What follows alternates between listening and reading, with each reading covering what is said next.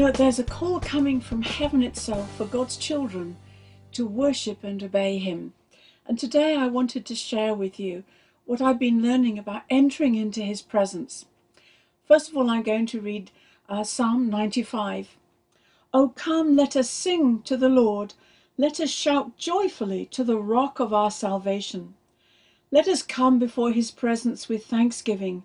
Let us shout joyfully to Him with psalms. For the Lord is the great God, and the great King above all gods. In his hand are the deep places of the earth. The heights and the hills are his also. The sea is his, and he made it, and his hands formed the dry land. Oh, come, let us worship and bow down. Let us kneel before the Lord our Maker. For he is our God, and we are the people of his pasture and the sheep of his hand. Today, if you will hear his voice, do not harden your hearts as in the rebellion, as in the day of trial in the wilderness. And I want to read to you Psalm 100. It's a song of praise for God's faithfulness to his people. It's really a psalm of thanksgiving. Make a joyful shout to the Lord, all you lands. Serve the Lord with gladness. Come before his presence with singing. Know that the Lord, He is God. It is He who has made us and not we ourselves. We are His people and the sheep of His pasture. Enter into His gates with thanksgiving and into His courts with praise. Be thankful to Him and bless His name. For the Lord is good, His mercy is everlasting, and His truth endureth to all generations. Now, I just wanted to share something with you. That's your Pastor Derek had shared with me earlier on Psalm 95. Um, I'll, I'll go through it a little bit by little bit. Oh, come, let us sing to the Lord. Let us shout joyfully to the rock of our salvation. You see, we recognize who God is. He is Adonai. He is God. He is the rock of our salvation. Verse 2 Let us come before his presence with thanksgiving. Let us shout joyfully to him with Psalms. You know, I found Psalms such a blessing when I want to worship God. It expresses so much of what I am feeling. Um, and this is uh, verse 2 we're coming to, to the Lord. Uh, it's more personal. We are we're thanking Him for all the wonderful things that He has done for us in Christ Jesus, and I personally thank Him for what He's done for me. And so, verse two is is becoming more personal. And scripture also tells us that there's a sacrifice of praise. And I used to be quite confused about that and couldn't understand why is it a sacrifice? Uh, well, we do, we praise God not when we and only when we feel like it. Um, we do it because He deserves it. Uh, we praise Him by faith, um, not our fickle feelings. Do you know, my feelings can change three, four, five times in a day. I've been absolutely amazed at that. And so we we don't start with necessarily feeling like it, but our spirit must take control of our flesh, and we really do. We want to praise God. So as we sing to Him joyfully, make yourself sing to Him joyfully as we thank and praise Him, so our hearts begin to soften. I must tell you a little story. It was quite funny, really, in one way um, Pastor Derek and I, we were going um, away and we needed our passports, but somehow we couldn't find Pastor Derek's passport. And the time was getting closer and closer and closer to the time when we needed to depart. And I have a lovely friend, Katie, and she really believes strongly in praising God when you really don't feel like it. So I went to cry on her shoulder. So anyway, she said, We are going to praise God. So I sat in the in the chair like a lump. And I said, Praise God, praise God. And I mean, she was running up and down the room praising God. Anyway, she was very tired of my lackluster and she grabbed a hold of me and she dragged me round the room and said, You've got to praise him, praise him. And do you, and I thought she was very unkind, very forceful. But do you know, it was a turning point. She made me praise God with enthusiasm, which I didn't feel. But you know, I soon felt that that thrill, that excitement in praising God. And guess what? We found the passport. And so praise is very, very important and very powerful. Verse 3 This is where we extol who God is. For the Lord is the great God and the great King above all gods. In his hand are the deep places of the earth, the heights of the hills are his also. The sea is his, for he made it, and his hands formed the dry land. We remember who he is. He is the creator. I get so excited when I read what God has created, when I see some of these nature programs that sadly deny who he is, but they, they examine I mean, the, the, intricacy even of a bird's feather. I get so excited about that. Who but a great and mighty God could have created that? And verse 6 this is now a call to worship. Oh, come, let us worship and bow down. Bow down is worship. And kneel before the Lord our Maker. Kneeling is a, an expression of I humble myself, I yield myself to you, Lord God. We let go over the control of our life, and that's very difficult sometimes. And we're saying, Father, your will be done, not mine. And we're silent um, and worship Him out of deep respect for Him. I have learnt through these years that my will and my plan really are not good. Only God's will and God's plan for my life brings anything good into my life. Verse 7 For he is our God. Let's think on that. How amazing that Almighty God, creator of the universe, creator of everything that, that we can see, He's our God, our God my God. And here in verse 7, the psalmist says, We are the people of his pasture. I mean, that, that means it, we're special to him. What a privilege. Again, it says, And we are the sheep of his hand. Now, we're so used to, to seeing on our televisions uh, the English way of herding sheep with a dog. That was not so in Jesus' day and in where he lived. You see, a shepherd in David's day, he lived with his sheep. He knew his sheep by name, um, and sometimes several flocks got together uh, for, for, you know camping down at night. But then each shepherd would go out. He had a special call, and he would call his sheep name at a time, and those sheep heard his voice and obeyed him and followed him. And that's what it's like for us Jesus knows your name. He calls your name with love and affection and tenderness. You see, as we hear his voice, our hearts soften. As we bow before him, our hearts soften. And we begin to allow him to love us. We allow ourselves to receive his love. Did you know that it's one of the most difficult things for Christians to allow God to love them as intimately and passionately as He wants to. He's able to speak to us deep in our hearts. Worship, that's deep in our hearts. And it says to us, Today, if you will hear His voice, but here comes the warning in verse 8 do not harden your hearts as in the day of rebellion, as in the day of trial in the wilderness. You know, when God speaks to you, when He speaks to me, Honestly, we need to be ready to obey Him. When we enter into that wonderful place, the Holy of Holies, it's our secret place with Him, of His immediate presence, then instinctively we're in an attitude of, worship, of loving Him. You know, worship, it's submission, it's surrender, it's yielding. This is really the place where God can speak to you. But to get to that place, we have to enter through thanksgiving and praise. It's not that God is delaying, it's the problem is us. Um, we don't wait to feel like worshipping Him. We offer up a sacrifice of praise and thanksgiving. Please don't be surprised if you get a little thought that comes in your mind by the enemy that says, Oh, you're a hypocrite. You don't really mean it. You don't feel like it. Your words are empty. That is nonsense. Your words are acceptable by our Lord God. you know, when we praise, we're saying who God is, what He has done for us. And Jesus told us to worship the Father in spirit and in truth. We start with truth. The truth is the Word of God. God is who He says He is. Now, Thanksgiving, it's it's a more personal aspect.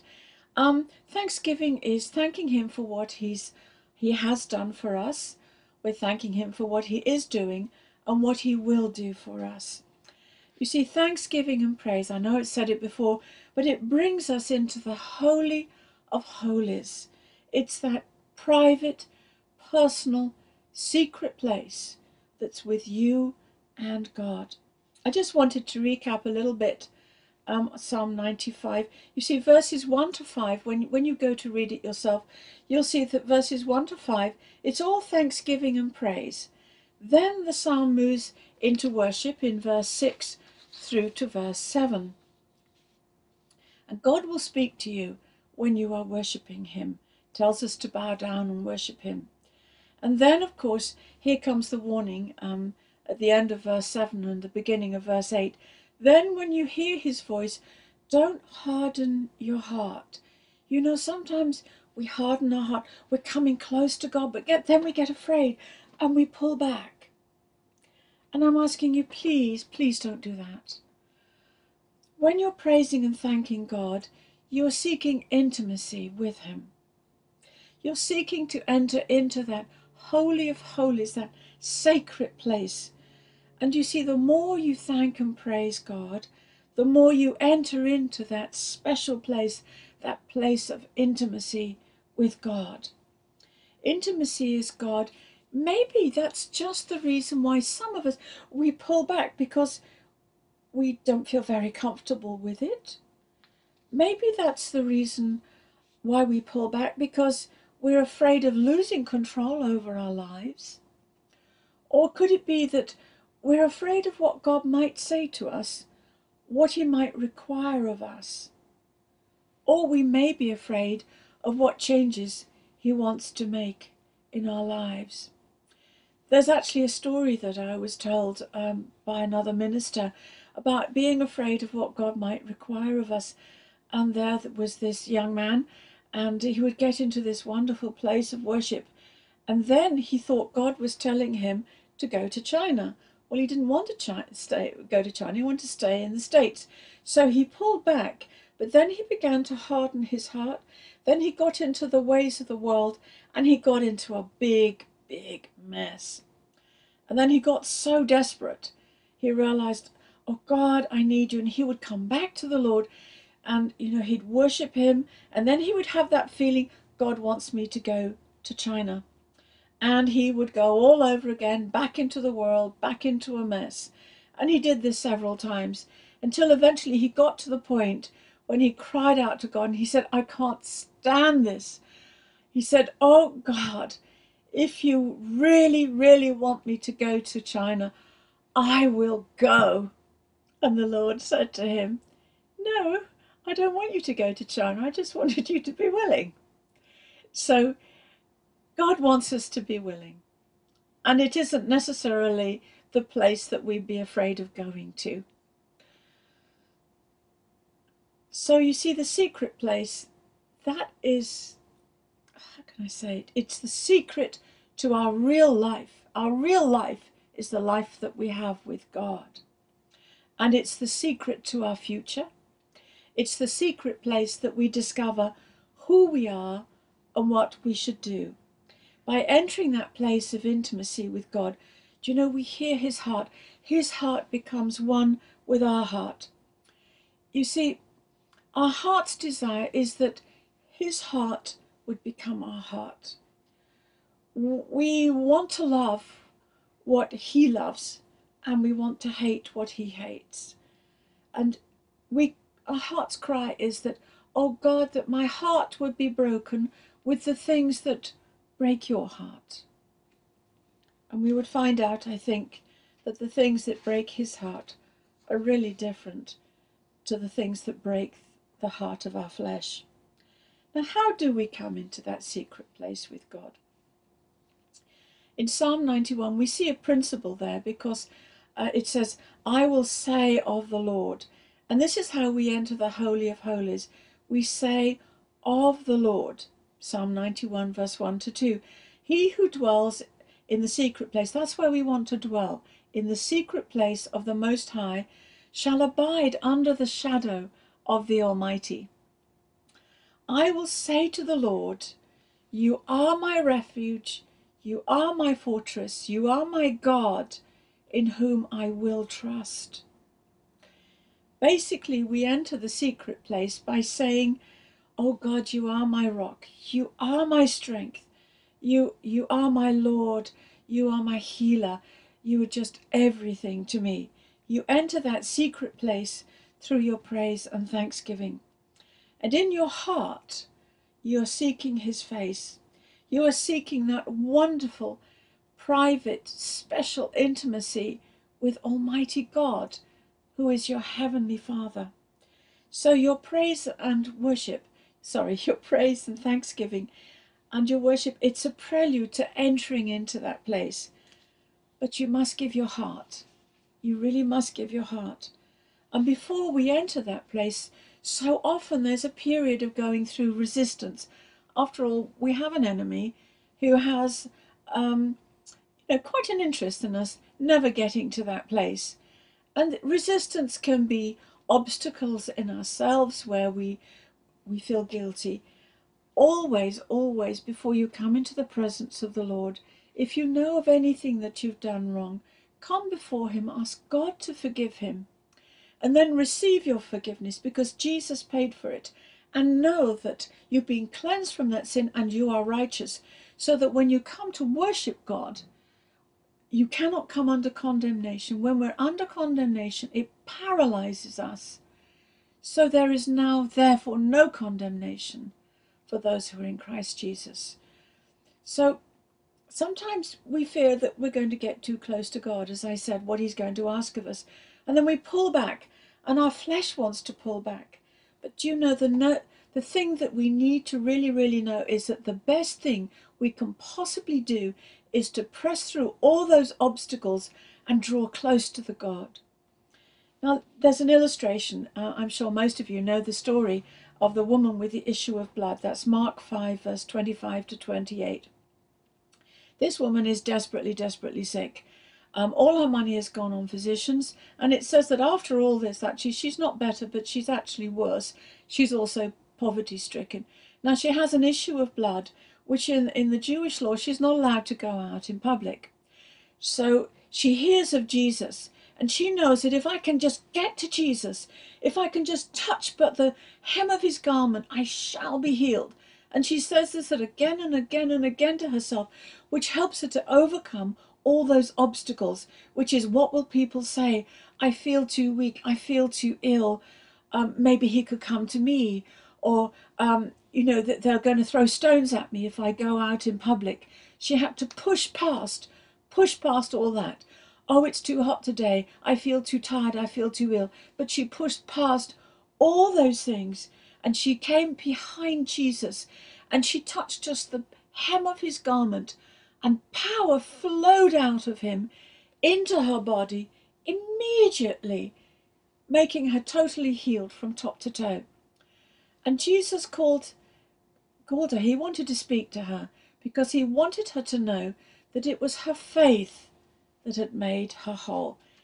And there were lots of people all around him and they weren't receiving, but she had the touch of faith. She was determined to reach the Master. That's where her heart was. Um, and you know, there's there's another wonderful story. Um, well, it's an account in Luke chapter five, verse seventeen to uh, twenty-six. Um, here, Jesus forgives the paralytic. This man is totally paralyzed. There's no hope for him. He's lying in his cot or on on on his mat. Now his friends hear of Jesus and they tell him, you know, there's this amazing man you know, and when he touches people, they're healed, absolutely. And we've seen this person healed of this and that and that. And he gets really excited. And he said, but how can I get there? And so they said, we'll take you, we'll take you. So they get to the house where Jesus is teaching. And lo and behold, there's a crowd. They're jammed into the building, into this house. They're pour, you know, they're sort of spilling out the front door. They can't get in through the window. They can't get in through the door. And they think, oh, how are we going to get? And they could say, oh, well, we'll try another day. And he could say, oh, no. And they say, look, we can get up onto the roof. And he could say, oh, it's too dangerous. You might drop me. But they push past all that resistance. What do they do? They get to the roof and hey, they remove the tiles. And there, Jesus, I mean, dust must be coming down on him and everybody else. And he looks up as they lower this man, and it says, Jesus, seeing their faith, said to him, Son, your sins, rise up and take up your bed. Your sins are forgiven you. And it's just absolutely wonderful. And do you know, it says that the Pharisees and the Sadducees were there, and the power of God was there to heal them. One man got healed because his friends pushed through all those barriers. And you see, we have a barrier in our flesh. Um, you know, do we feel unworthy? Um, are we more comfortable at distance with God? Press through. I promise you it's worth it. Press through praise and thanksgiving into that place. Don't rush it. It takes time. You have to give time to that process. You see, we need to spend time once we're in that place, the Holy of Holies, the secret place of intimacy. We need to dwell in His presence, bask in His presence. Have you seen? I've seen a bird basking in the sunshine. Just ah, enjoy His presence. Hear what He is saying to you. Hear His words of love to you how much He loves you, how precious you are, how special you are to Him, that you are His special jewel. And when you're in His presence, it's quieter there because we're listening and He is speaking. And our relationship really should be based not on our troubles, but on our gratitude for His love. What is His love? You know, Colin Urquhart, in, um, in his book God's Orchard, he says human love is based on attraction, physical, emotional, or intellectual attraction, but God's love is totally different. God's love is the love that seeks for the highest good of the objects of his love, regardless of their physical, emotional, or intellectual state. He goes on to say that God's love never changes because it's based on his nature. God is love, and it's his nature to love, and it never ever changes. His love is eternal, and it doesn't depend on your circumstances. God is always seeking the highest good for you. Did you know that absolutely nothing in creation can separate you from God's love? He loved you when you were a sinner, maybe when you didn't love Him, before you became a child of God. He wants you to know that He will always love you as His child, whether you please Him or not. You were always His child, and therefore the object of His love whether obedient or disobedient. God's love perseveres through every situation. He doesn't take offense, He's not holding a grudge against you. When you were born again, God gave you a brand new heart and a new spirit. Your new heart is like God's own heart. Your new heart is a heart that's filled with God's love. The Holy Spirit has been shed abroad in your heart. With this new heart, you are able to live by faith in love and so glorify the Lord by the fruit we bear, the things that we do and say in His name. You have a new heart that longs to be close to God. Your personal private time in the secret place is the most important part of your life. All the good things flow out of this time. Don't allow anything or anybody to rob you of this privilege of being heart to heart with God. Remember, God is your Heavenly Father.